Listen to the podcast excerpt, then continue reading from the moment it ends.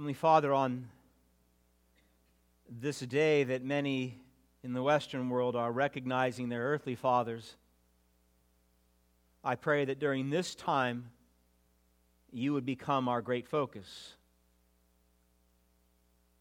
The very fact, Lord, that we can gather in a place like this on a Sunday morning and address you as Father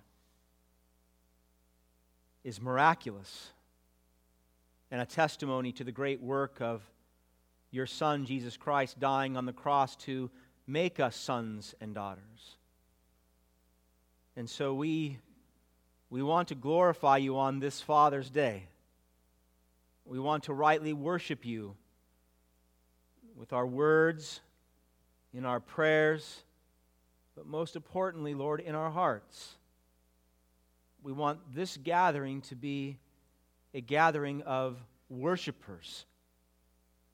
And so I ask, Lord, that as you've prepared us through song and through scripture and through the prayers that have already been lifted up, I ask now, as the gracious Father that you are, that you would help us in your spirit hear you speak. You have said much to your children over the centuries, and you've given us a glorious word here in 2 Timothy to hear how we are to love you by loving one another. Show us, Lord, what this hard love looks like. Let us not be afraid to love our brothers and sisters that we might see them set free from the entanglements of sin. We ask, Lord, that you would be gracious with us during this time.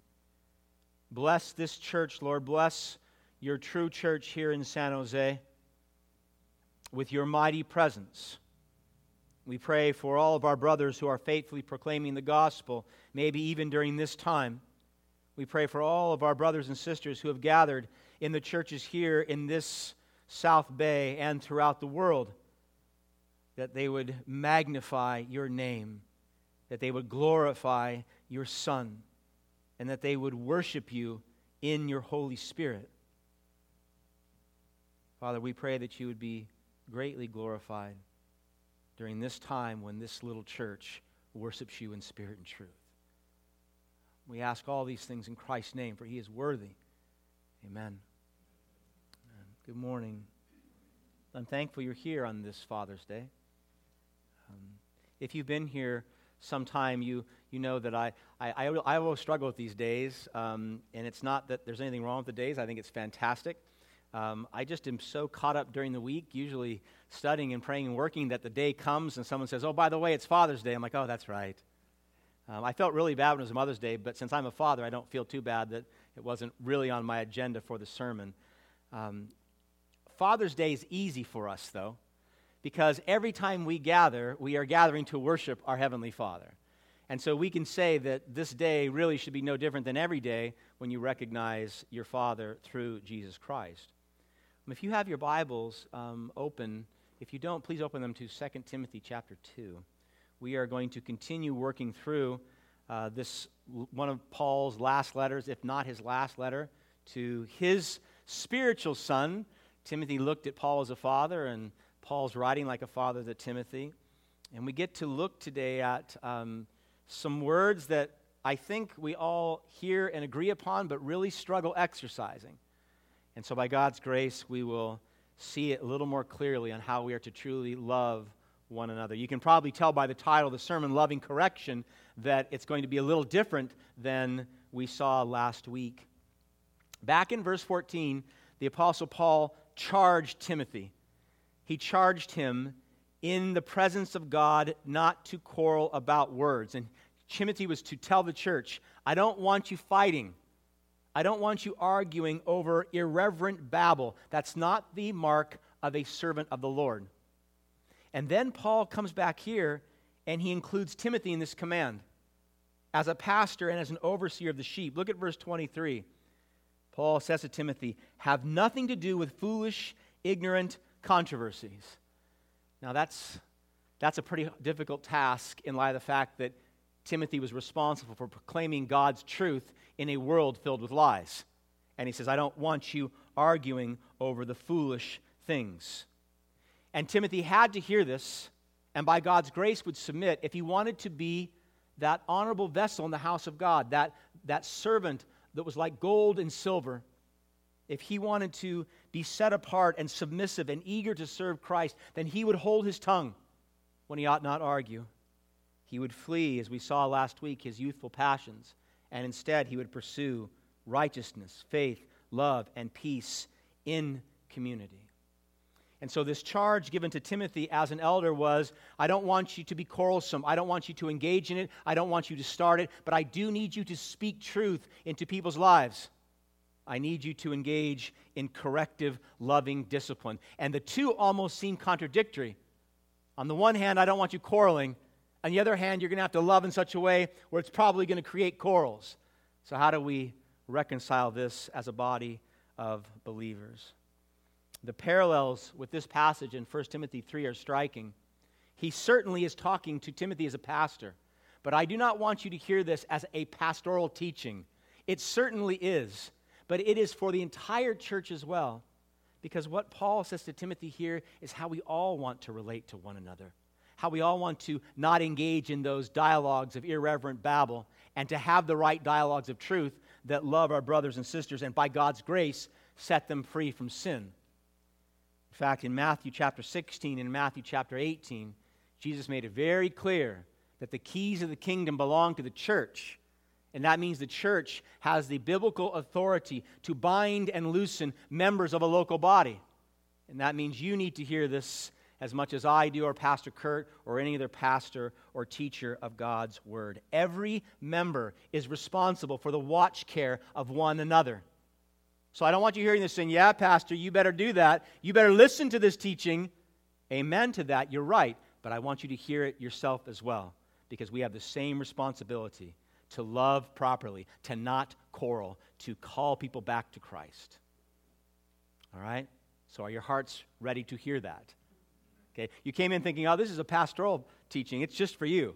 It's for all of us. So let's, let's have God, by His grace, as our Father, take these teachings and apply them to our hearts and minds that we might actually live them out. Because we don't want to gather here and do religion. I don't want to just preach the word and you hear the word and us leave unchanged. We want to be radically changed forever. Three ways God speaks to us. He tells us, don't quarrel. Sounds like a father, right? My father used to say, stop fighting. That's good too. Don't quarrel. Number two, do correct. Engage in loving correction. Number three, be hopeful because this is hard. Be hopeful. This is a hard, hard process. Number one, don't quarrel. Verse 23. Paul says, have nothing to do with foolish, ignorant controversies. You know that they breed quarrels. Verse 24, and the Lord's servant must not be quarrelsome. So Paul starts off really simply. Says, Listen, I don't want you biting. I don't want you giving in and engaging in these foolish controversies, and I don't want you initiating them either. In fact, when he says foolish, ignorant controversies, I love it when the Greek translates completely. It literally, it's moronic. It, he doesn't want us engaged in these foolish, moronic dialogues that are uneducated, ill informed, and not profitable. The ESV renders the Greek word controversy. I like debate better because in a debate, someone's trying to win. Not terribly concerned about truth. We just want to make sure that we are on the winning side. Now, you know what types of dialogues that I'm talking about. You know these foolish, ignorant debates. We hear them all the time in the secular conversations. Just most recently, I heard at least twice who is the best NBA player of all time? LeBron James or Michael Jordan? And no, Steph Curry's not in that conversation yet. Who would win a fight? Darth Vader or Lord Voldemort? It's Darth Vader, by the way. That's easy. Number three, which was better, the book or the film of The Lord of the Rings? I think we could say they were both good. Certainly not worth arguing over. Which is the better smartphone, Android or Apple? In the context of the church, it usually has to do with how we practice our faith, a biblical teaching that we, we twist or we add to. Paul addressed this specifically, these types of controversies, in 1 Peter chapter 1. Listen to what he said in the first letter he wrote to Peter. He said, Timothy, command certain people not to teach false doctrines any longer or to devote themselves to the myths and endless genealogies. Those are the LeBron, Michael Jordan conversations that we are not to have here. In the Catholic Church, when I came out, I spent a lot of time debating and dialoguing about praying to saints and papal infallibility and the bodily assumption of Mary. I couldn't see it in the text. And so I engaged in these, what I would look back on now and say, foolish controversies in the church. Now, in the evangelical church, we're not free from that just because we don't have Catholic doctrine teaching that. In the evangelical church, we argue about whether or not the Bible affirms things like homosexuality or no fault divorce or female pastors. We argue about multi site, simulcast worship services, contemporary versus traditional music, pews, chairs. Which is the best translation of the Bible? Whether or not church discipline is real and how to exercise it. Now, Paul's not saying these dialogues in and of themselves are wrong, but he is saying when you are arguing about them in a petty, foolish manner, all it will do is cause disunity in the body that God wants unified. If the Bible teaches to it, we can speak to it. But how we speak to it will determine whether or not we are submitting to the passage at hand. Look again, verse 23, it says, If we engage in these what? A breed quarrels. And breed is the perfect word. that means to give birth. You ever had a relationship with someone and it was going really well, and then you engaged in a foolish, ignorant dialogue, maybe an argument, and suddenly there's a break in that relationship? And you're not talking like you used to, you're not texting like you used to, and you think, well, what, what split us anyway? What was that argument over? Garlic fries? A Philly cheesesteak? I mean, seriously, these are the dialogues that we're going to allow to breed quarrels. Paul's saying that's what happens here in the church as well. It'll take the peace that you enjoy, a dialogue that you shouldn't have had, and it will ruin it. We had a member here a while back who actually called another member an unsaved heretic because this man read C.S. Lewis. And he argued that because C.S. Lewis was sympathetic to certain teachings we would consider to be unbiblical, he said that man is a heretic and unsaved.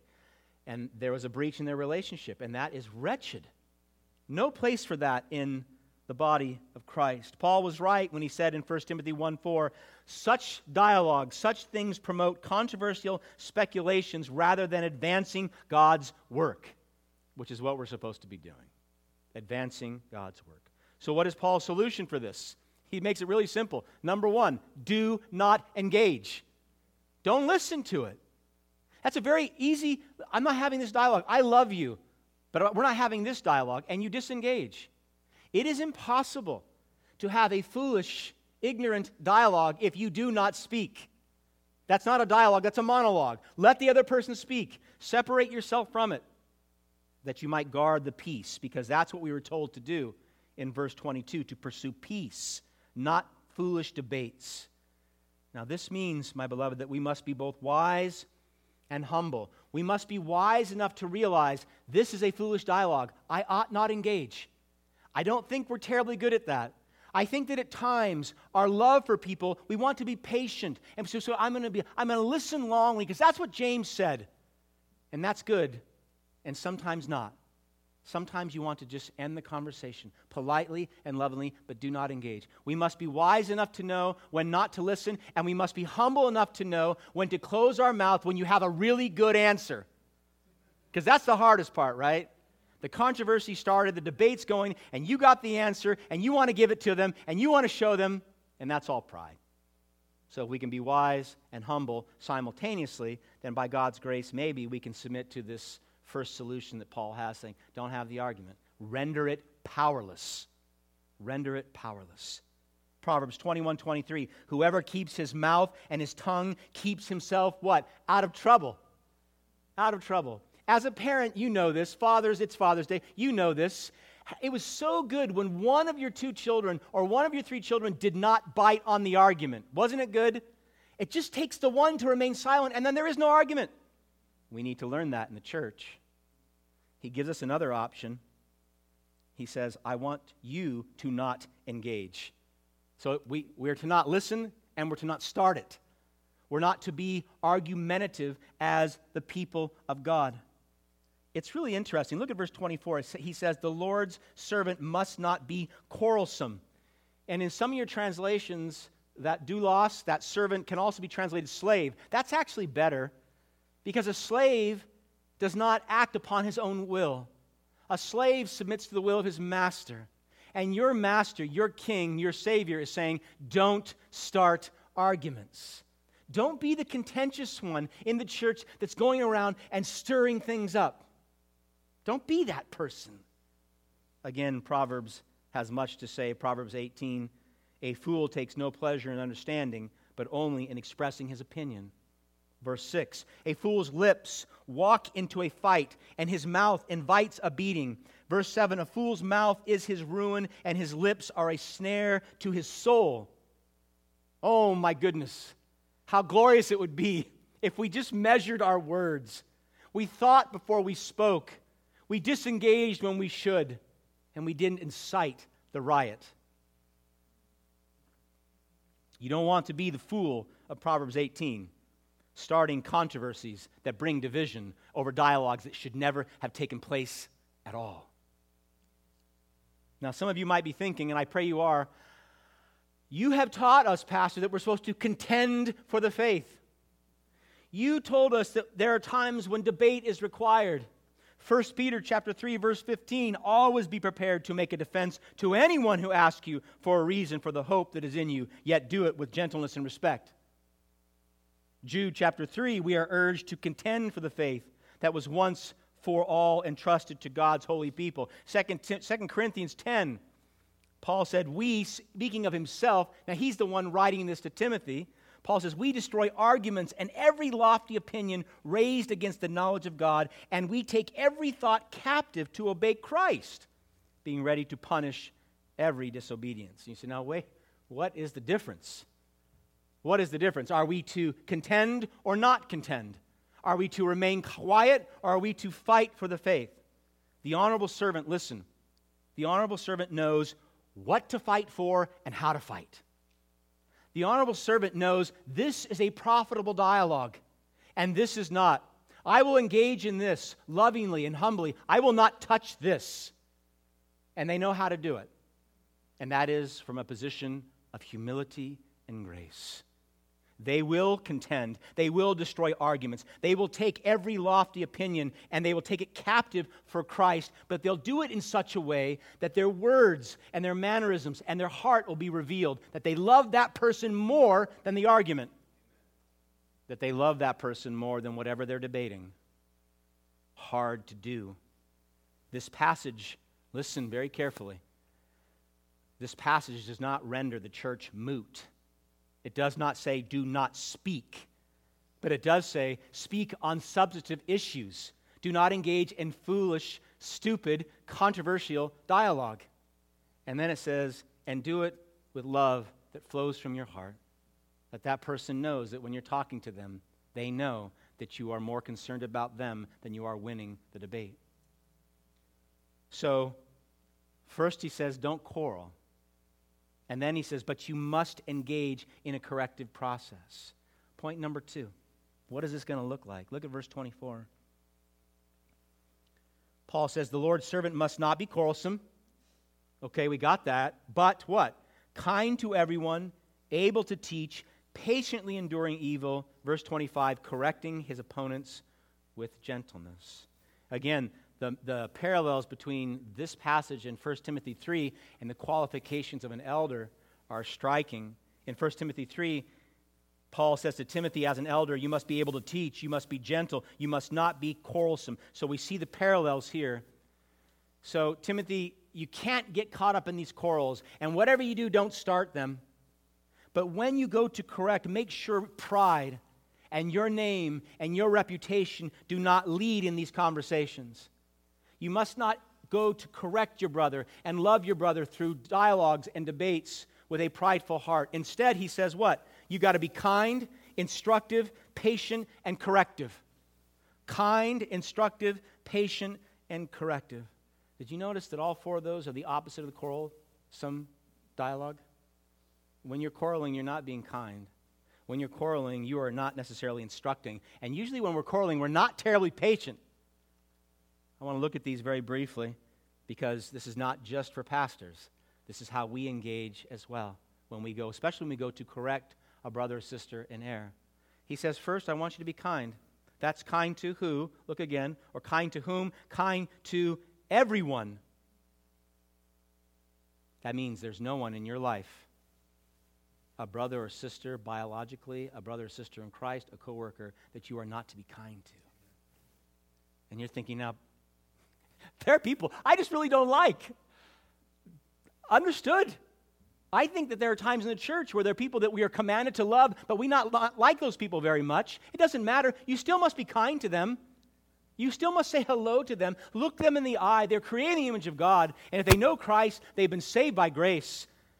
Lack of kindness has no place in the body of Christ. And oh, we've seen it over the years here. And I, and I don't know why it's one thing that just causes my fire to burn when I see a lack of kindness towards brothers and sisters here. And there will be a fight, and it has taken place. We are to be kind to everyone. You can render that gentle, you can render it mild. I love this. Treating everybody fairly. Treat someone as you want to be treated. Love someone as you want to be loved. That excludes all unnecessary harshness, all unnecessary criticism. It eliminates yelling, it eliminates sharpness, rudeness, and that hateful tone of condemnation when the person talking to you is talking down to you. And they're talking down to you because they want you to feel low. Now, that said, kindness does not mean wishy washy, super soft, or indecisive language. It also, listen, this is a small point. It doesn't mean that we talk in an unnatural voice it doesn't mean that you adopt some type of very strange cartoon like character. And, you know, when you're going to talk, if that's not how you talk, don't talk like that. Use your voice, but be kind in your speech. It is not indirect speech. We misinterpret that today. If we speak truth directly and lovingly to people today, we think, whoa, you're being harsh. Direct speech is not unkind. In fact, Proverbs would quite say quite the otherwise. So we must be kind. Secondly, he says you must be able to teach. That is one of the distinguishing qualities in 1 Timothy 3 between the elder and the deacon, is this ability to teach. Specifically, we understand the proclamation of the Word of God. But in a more general sense, this applies to all of us because the ability to teach is not just having head knowledge about Christ. It's being able to take the Word of God and speak the truth to someone in love that they're able to understand it and submit to it. And that's what we want here, especially when we're going to those who have been ensnared, as it says here, by the devil. That you're going to go with God's Word and be able to teach them and show them where they are mistaken. 1 Peter 3:15 always be prepared what to make a defense yet do it with gentleness and respect gentleness, and respect. We, we want to avoid the ignorant controversies, and we want to bring God's truth to bear on real issues, real dialogues that should take place. Now, number three, I believe, is the most difficult in this list. I really do. Be kind to everyone. Number two, be able to teach. And number three, patiently endure evil. And he has to put that one in there, doesn't he? Because that is the hard one. It's the hard one for the flesh. Patiently endure evil when you are wronged. Let me rephrase it do not be resentful when you are treated poorly. Now, I'll be the first one to confess my sins before you. Sometimes it's really, really hard to patiently endure evil. When you are being criticized and ridiculed and mocked, hard for the flesh not to want to fight back with your words or maybe your fists. But that's exactly what Paul was saying to Timothy here. It's going to be hard, Timothy. Timothy knew it already. He said, It's only going to get harder.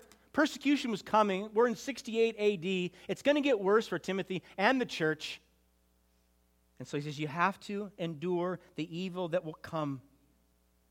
Our flesh wants to seek vengeance. Proverbs 18:6 again, a fool's lips walk into a fight and his mouth invites a beating. Listen, just because someone invites a beating doesn't mean you should say yes to the invitation and beat them. I'm not talking about physical, but with our lips, we respond with a fight. That's not patiently enduring the evil. Timothy had to hear this. I need to hear this. We, as a church, we got to hear this because the attacks come, my beloved. If you're going to pursue Christ, they'll come from outside, they'll come from inside, and either way, doesn't matter. Paul saying, patiently endure the evil that comes against you. John 15, 20, we must not remember what our Lord said to his disciples. A servant is not greater than his master. If they persecuted me, what? They will persecute you also. Now, if that statement's true, our Lord was perfect. Our Lord lived a perfect life. If they took him and arrested him and beat him and crucified him on a Roman cross, and he was perfect. What should I expect for someone like me? What should we expect as sinners saved by grace? If he didn't make it out in perfection, and we stumbled through much of this, we ought to expect expect the same or worse. But this expectation then does not give us license to engage in vengeance. It should not surprise us when people lie about you. It should not surprise you when people slander you, when they say all kinds of evil things about you. Jesus said, Blessed are you if they persecute you like that. Hurtful speech that comes our way, but our response can never, ever, ever be, I'll get them back. That's not the biblical response. That's not the response of a faithful, honorable servant in the house of God. 1 Peter chapter 2 Christ suffered for you, leaving you an example. Now, listen to this. So, here's your example. The power comes from the cross, but here's the example. Verse 23, 1 Peter 2. When they hurled their insults at him, he did not retaliate. When he suffered, he made no threats. Instead, he entrusted himself to him who judges, judges justly. That was his Father. Jesus had every right. He was perfectly innocent to fight back. He had all the power of being a holy God to fight back. But what did he do? He remained silent and left it to his Father to adjudicate. Must be the same for us. Boy, that's hard. Because that means you're putting all your faith and all your trust in God to make things right. Not by your hand, but by His. We are to be kind to everyone, able to teach, patiently enduring all sorts of persecution and evil. And lastly, we are to correct gently anyone who stands in opposition to God, His Word, or the church. To correct them. Now, the, the most common response to this in our cultural moment is to say nothing. We are, we are a real quiet people in the Western world. Not, I know not in the mainstream media and certainly not on Twitter, but we are in the church. We are in the church. We think to ourselves, if I can just isolate, I'll be nice to people, but I'm not going to confront anybody. I'm not going to point out anything. I'm certainly not going to call someone on their sin. We just will let God sort it all out in the end and see if we can make it through. There's a problem with that. That's not what Paul is teaching here. That's not what the Bible teaches about having a right watch care over one another. Proverbs 27, verses 5 and 6. Listen to this. These, are, these words are pure gold. Better is an open rebuke than hidden love. Wounds from a friend can be trusted, but an enemy multiplies kisses. How did Judas greet Christ in the garden? With a kiss. How often do we greet one another and say, Hello, brother, how are you? And we kiss and we extend a temporal love when we know we should be speaking the truth in love, gently, but correcting. Too often, I'm afraid, here, the word that Paul uses here for correction, I know that the Greek I don't usually do, but this is important. It's padeo, and it, it, it's a word that we used a lot when we were going through the parenting seminar. It's not a correction like in verse 24 it says able to teach. It's a different word. It is a correction that involves discipline. It is a correction that involves training. And so the reason that Paul says correct them gently because he knows that that correction is painful. And he knows that that type of correction usually is responded to with a defensive posture. and usually a striking back. So he says, You must do it, but you must do it gently. Now, it is somewhat ironic, my beloved, that Christians struggle receiving corrective criticism. It is really interesting that, that in the body of Christ, that we struggle having brothers and sisters come to us in love to tell us something about ourselves that we need to hear. Ironic for two reasons. One, we of all people know that our hearts are what? Desperately wicked. We of all people know how prone we are to fool ourselves and to fall into sin. And therefore, we of all people know how much we need each other to come alongside gently and lovingly and graciously, but directly say, Hey, do you see what's going on? Do you know what is happening in your life? And we of all people know that we have the power in Christ to overcome it. So the church should be radically different from the world. The church should be a place where we freely and lovingly exchange right criticism that we might grow and be hopeful because in Christ we can. There is no sin that a brother or sister may point out in your life that you cannot overcome in Christ. And if that brother or sister comes to you in love and they are right, you should be hugging them and kissing them and taking them out to dinner or lunch or coffee, saying, You helped me. I was ensnared and you got me out. Not the general response that we see. Correcting, correcting gently does not mean correcting without power.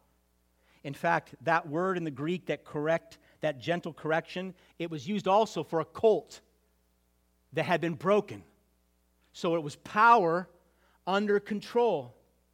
When you go to a brother or sister who's caught in a sin and you bring the word of God, you're bringing power. This is God's word. But we must do it in a gentle manner. Just like this tamed colt, you must go in humility and in gentleness, but not without the power of God. So please do not see correct gently with beating around the bush or, or saying a little bit and being afraid. That's not what this is saying. This is saying, in all humility, bring the power of God that they might be set free from the sin that ensnares them. That means going to a brother or sister with the word of God on your mouth and the love of Christ in your heart. What, a, what an instrument you can be.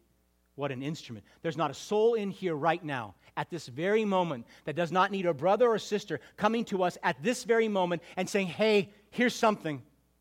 And if we knew each other better, we'd have those dialogues. But unfortunately, we don't. And so we don't even know what to say a few years ago when confronting a brother who was verbally and psychologically abusing his wife. Instead of receiving the gentle correction, he lashed out.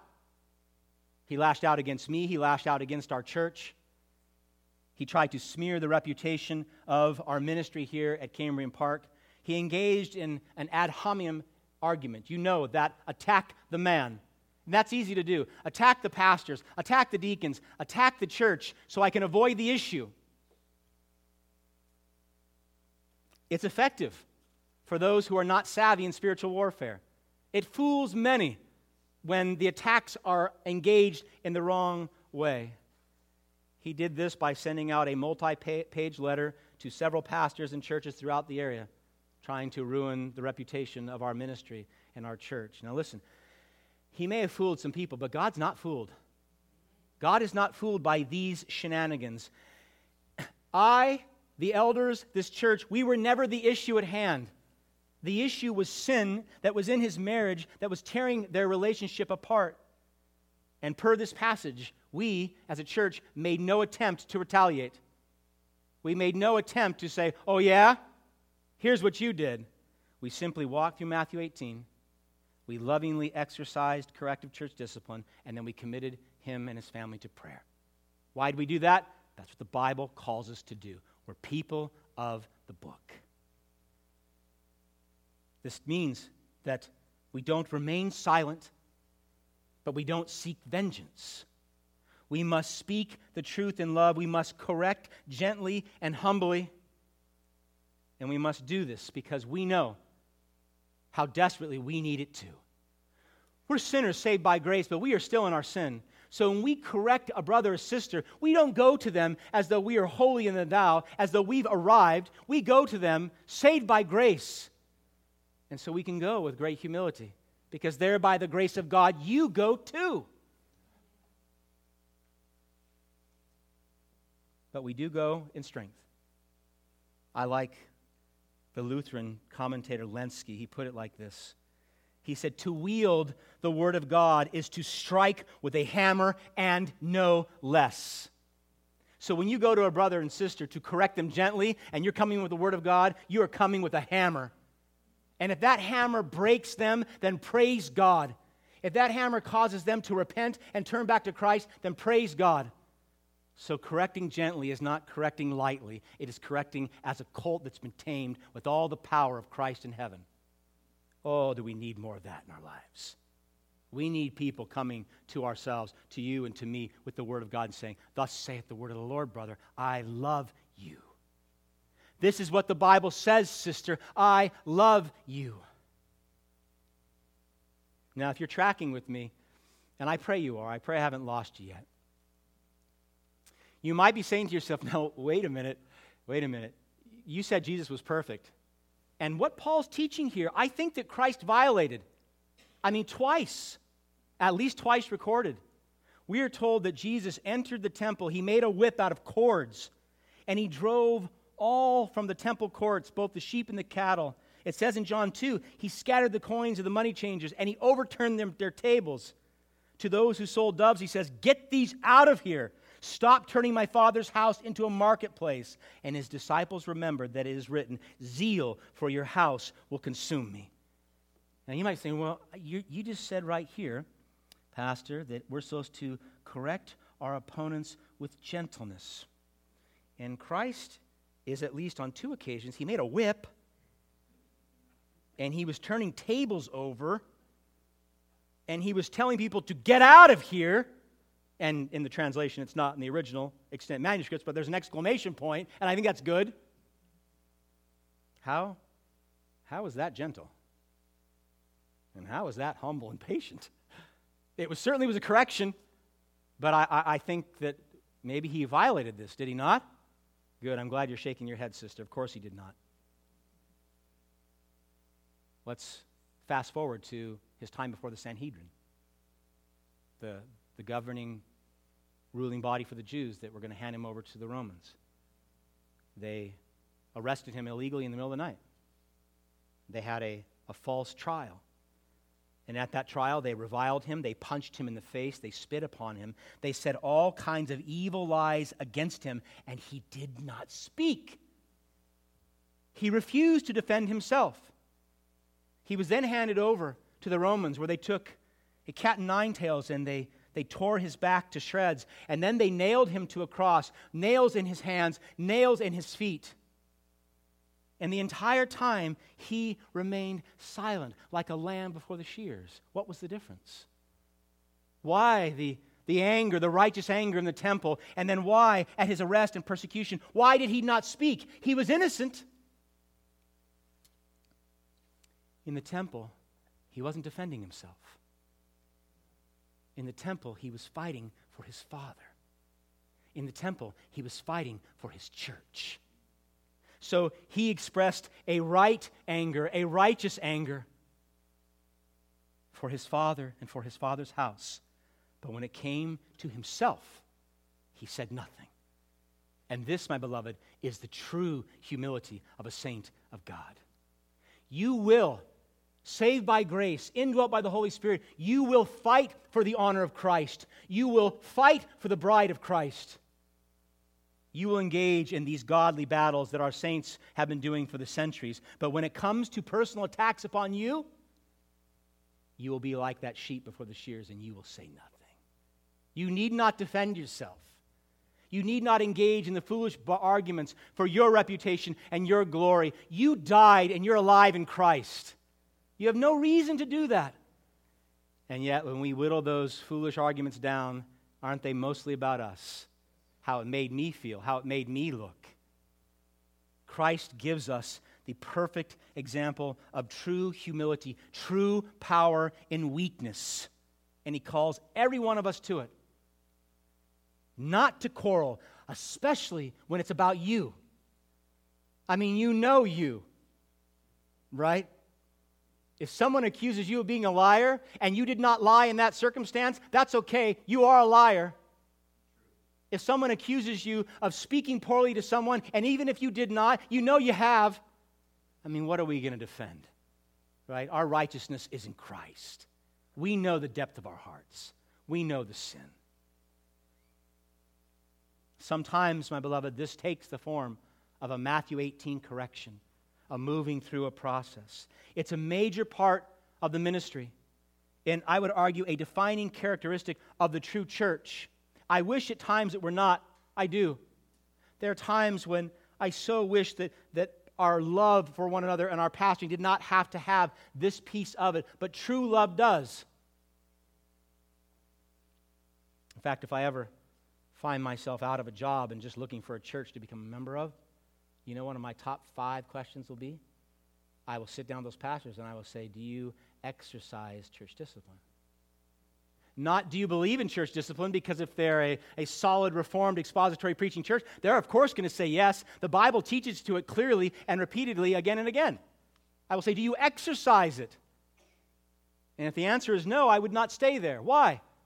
I know myself. I know how prone I am to sin. I know how desperately I need a body of believers who will say, Keith, you're messed up. You need help. I know how much my wife and my children need it too. And I would not attend a church that does not exercise church discipline because that's not an exercise of love if they say, no, I won't. God gave the keys to the local church to correct gently those who have gone astray those who have been ensnared by Satan. That's our job. So, we're not to quarrel. Number two, we are to correct. And lastly, and I'll close, we are to remain hopeful in the midst of all this because it's just hard. This is just hard. I mean, you were looking for a Father's Day sermon, you know, talking about the glorification of our God in heaven and the glory of the fathers on earth that God has blessed, and maybe thinking about the cake we're going to have afterwards. This is hard. But this is what God has called us to, and nothing less. Number three, we got to be hopeful. We are not to quarrel, we are to correct, and we got to remain hopeful. Look at this correcting our opponents with gentleness. Verse 25. Why? God may perhaps grant them repentance, leading to a knowledge of the truth, and they may come to their senses and escape from the snare of the devil after being captured by him to do his will. It has been my experience here over the years that when we engage in the Matthew 18 process and you go to the brother or sister in sin and you bring two or more and then it comes before the church, by the time it gets to the last stage and the church is informed and called to call the person to repent, by the time it gets there, the heart is usually so hard the ears cannot hear. That does not mean that we're not supposed to do it because we don't see the results that we want, and that is a turning from the sins, reconciling with God, reconciling with the church, and coming back and having unity again. Because we do not see it does not mean we do not do it.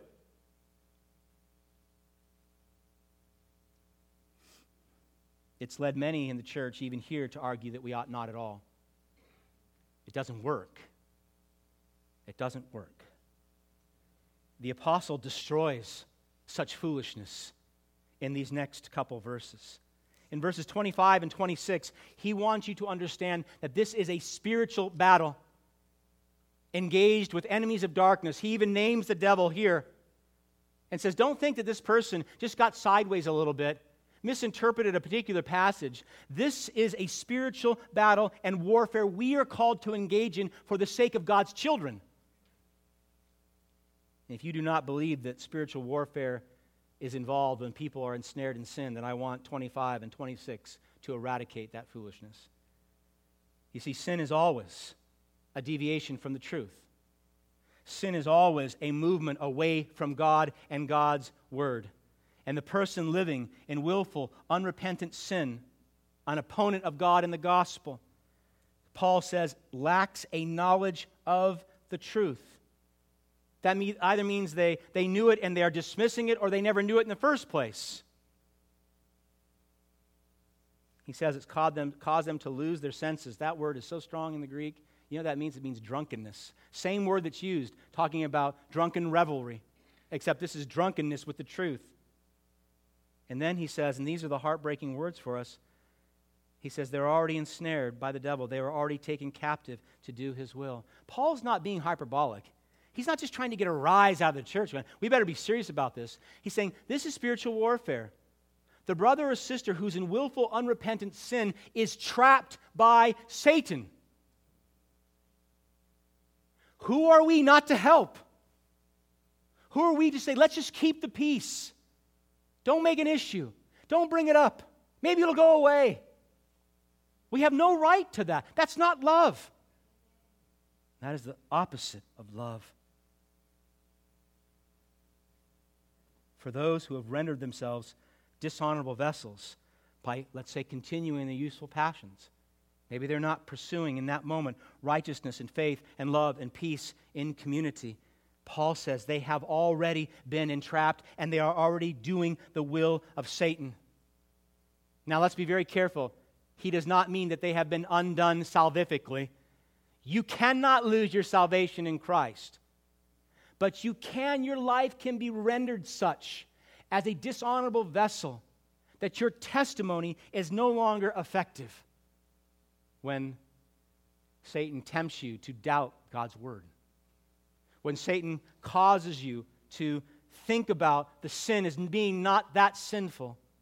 When you're tempted to hear your brother or sister come to you in love and not listen, even though your conscience testifies against you. And you know they're right. You know they're right. The number of times over the years, oh, my beloved, the number of times that this has happened and people have gone and they've spoken the truth, and you can see in their eyes, you know they know. You know they know. But they will not admit to it, not at the expense of their own pride. Now, we live in a time when corrective action in general is generally considered unloving.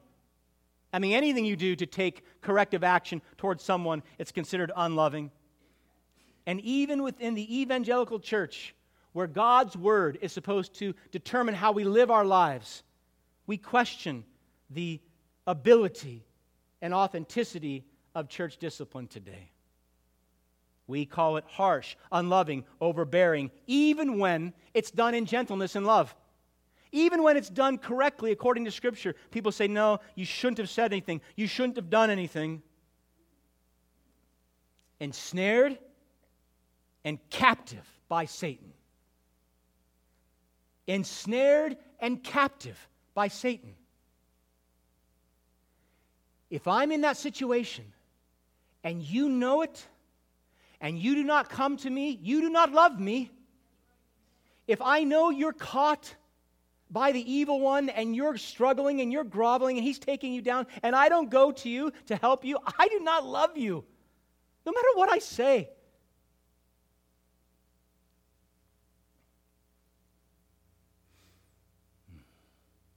We go because Paul says that God may grant repentance. That's why we do it. God may grant repentance. Your going and your speaking doesn't set them free. God must set them free. It's by His power that He does this. My beloved, not a single soul enters into the presence of God for eternity unless God makes that soul alive. They have to be born again to be saved, and they have to be redeemed by Christ when they're in sin. It is a gift from God, and that's made very clear in this verse. So, what do we do for the unsaved? We share the gospel. Can you save them? Of course you can. But you're going to testify to Christ. You're going to talk about the glory and the holiness and the goodness of God. You're going to tell them about their sin, which they're not going to like to hear. You're going to tell them that they were born and sown in iniquity in their mother's womb, and they came out like that, and they lived a life of sin. But then you're going to offer them the hope of Christ. And you're going to say, Christ can set you free from that. He can not only forgive you of your sins, but He can give to you His righteousness and His goodness. And then you'll call them to repent and believe. And if they do, it's God's doing. It wasn't your convincing argument, it wasn't that you made them feel guilty. It's God's work. It's the same here, my beloved. We go to people and we address the sin and we exercise church discipline, not because we can get them out of their entrapment, but that God can. And this is the means of grace He uses. gentle correction, gentle training. Matthew 18, the church being involved. This is our hope that God will do this work for our brothers and sisters, maybe one day for you. Do not sit and listen as though you're always the one going. Brothers and sisters coming to you and speaking truth to you that you might be set free from the snare of the devil. The Apostle Paul, after rebuking the Corinthian church, listen to this. He said in 2 Corinthians 7 9, he said, Yet now I am happy, not because you were made sorry, but because your sorrow led to repentance, for you became sorrowful as God intended. Paul was happy. Their hearts were broken. He brought very harsh words, and they responded correctly. So here's the issue for us. If there is no correction, listen. If you are just going to remain silent and you will say nothing and you'll be the isolated peacemaker, if there is no correction, there can be no sorrow. And if there is no sorrow, there can be no repentance. And if there is no repentance for your brother and sister, they are still ensnared by the devil and that should bother you greatly. To not engage is easy. It is easy. I mean, we, we live in a relatively autonomous society anyway. You can go to the grocery store and buy food by yourself. You can get in your car and you can drive to work by yourself. Many of us have jobs where we can work by ourselves. You can go home at night and you can stay in front of your TV or computer or your books by yourself. God has redeemed us in community because He knows sanctification requires people. We need each other. We need each other.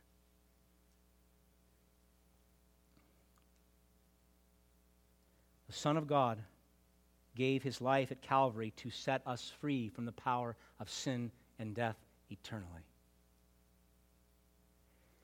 My beloved, if God the Father went to such extremes, that he would crucify his own son to save sinners like us.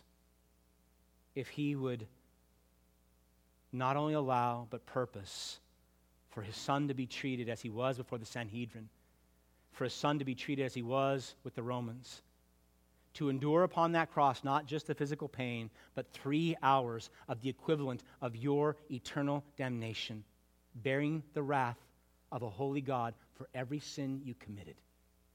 If God's desire and love for us was to set us free from that eternally, then can't we, in the power of the Spirit, filled with grace, be okay with our feelings being hurt by going to a brother in love? If the Father went to such extremes to put Christ upon the cross, can't we be okay with having our egos bruised a little bit? our reputation maligned, people saying lies about you, maybe sending out letters about you. Can't we be okay with that? If this is the measure of love that Christ displayed, can we, for a moment, set aside the desperate desire to be liked and love Christ more? Can we set aside that desperate need to get away from arguments and debates and go to people in love. I want us to be a people who take the risk of expressing a love that might cause offense. Not looking for it. We don't be running around going, oh, I'm going to find someone's sin. I'm going to exercise what Pastor Keith is saying. I'm talking about when it's there, when it's noticeable and discernible, and they seem blind to it. Can we take the risk of loving radically like this? as God the Father loves us radically in Christ. By God's grace over the years, you have been, as a church, amazingly faithful to this, um, which is not a good testimony to the church as a whole. But I am thankful for that. I pray that God would continue to give us the great strength to come to those who are stuck with God's word. That what? That they might know and understand the knowledge of truth that they might be come to their senses he says and escape the entrapment of the devil so they can stop doing satan's will and begin again doing the father's will the honorable vessels of gold and silver i want god and i'll pray right now to give us hearts so compassionate that no matter what people say, how they treat you, the lies they may say against you or this church, I want us to love them well by correcting them gently and then praying to God that God would set them free from the entrapment they're in. I want us to love people as Christ loves us. He did that for you. Ought we not do that for one another? Let's pray to that end.